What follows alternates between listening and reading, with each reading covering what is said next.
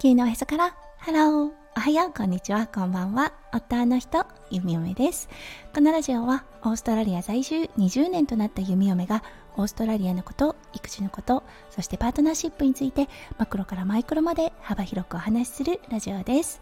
今日もこのラジオに遊びに来てくださってありがとうございます。今日は9月30日土曜日ですね。皆さんどんな土曜日の午後お過ごしでしょうか？はいオーストラリアはね昨日に引き続きとてもね暖かい。はい週末第1日目を迎えています。うんきっとねビーチに繰り出している方もいらっしゃると思います。はい。それくらいねあのあ夏がやってきたって言ったような気配がしている弓嫁です。はい。それでは最初のコーナーネイティブってどう話す？今日の Aussie English。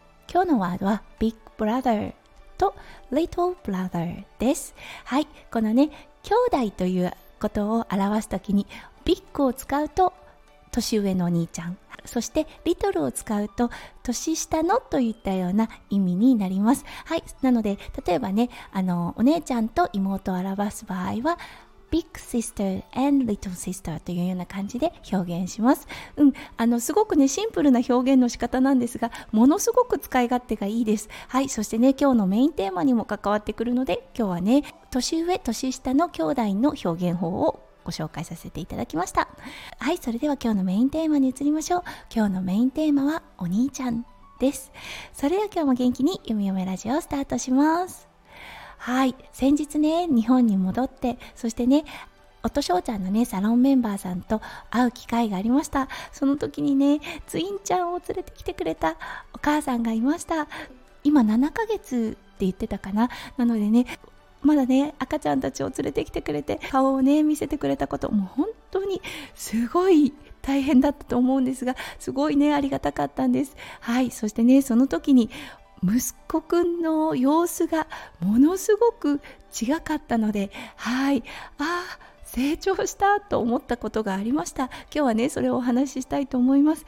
それはね赤ちゃんに対する接し方です。そうあの前はね赤ちゃん自分より年下の子たちに対してですね得体の知れない恐怖感というものを抱いていたような気がします。そうどう接していいかわからないといったようなね戸惑いっていうものを手に取るように感じていました。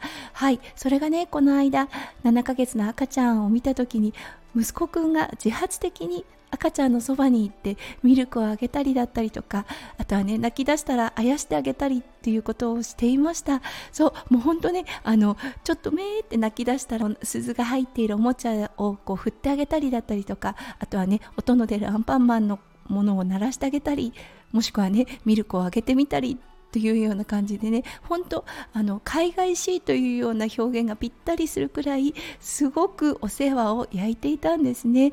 はい。そしてねああすごいこんな風にお兄ちゃん気質になってきてるんだっていうことが感じ取れました、うん。そして今日だったんですが夫翔ちゃんと一緒に働いてくれてる方ですね。はい。その方が先日ねご出産されました。はい。そしてね今日だったんですが産後のケアをするために夫翔ちゃんのクリニックに来てくれることになりました。で嬉しいことに赤ちゃんも連れてきてくれるということで息子くんにねそれを伝えたんです。4ヶ月のね赤ちゃんが来るよ。小さい赤ちゃんだよ。みたいなことを言った時にうんあの息子くんがですねあ大丈夫かな？レゴどこに置いたらいいかな、うん、赤ちゃん食べちゃうかな？みたいなことをねずっとあのデイケアに行く車の中で話していましたあそれくらいねこう小さきものを守るというね気持ちが芽生えてきたんだなと思います。そしてお姉ちゃん、うん、がいます。だけどね息子くんより6ヶ月年下なのかな？のお姉ちゃんがいるのですがはいその子とはねあのトランポリンして遊べるよって言ったところすごく嬉しそうに階段登れる？手つないだ方がいい？って聞いたりとか。あそんな風にねうんあの自分もちょっとフラフラして転げ落ちそうになったことがあるからその経験を踏まえてそういうことを聞いたりすることができるようになってきたんだなともうね 弓嫁はおすごい本当に本当に日々成長だといったような感覚に陥りました。はい。実際今日これから来るのですが、うん、話してる内容と実際にできるかどうかこれはまた別の次元だと思うんですね。そうなので一緒に遊べるのかな？それともね通常のシャイな感じが出てきてしまうのかうんどうなるかわからないですが息子くんがね仲良くそのお姉ちゃんと遊べるといいなとまたね赤ちゃんをお世話している姿が見れるといいななんて思っているゆみゆめです。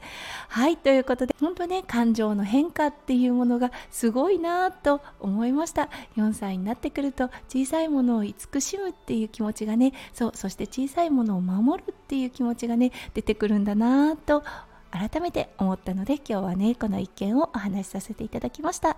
はいということで今日も最後まで聞いてくださって本当にありがとうございました。皆さんの一日がキラキラがいっぱいいっぱい詰まった素敵な素敵なものでありますよう弓嫁心からお祈りいたしております。それではまた明日の配信でお会いしましょう。地球のへそからハロー弓嫁ラジオ弓嫁でした。じゃあねバイバイ。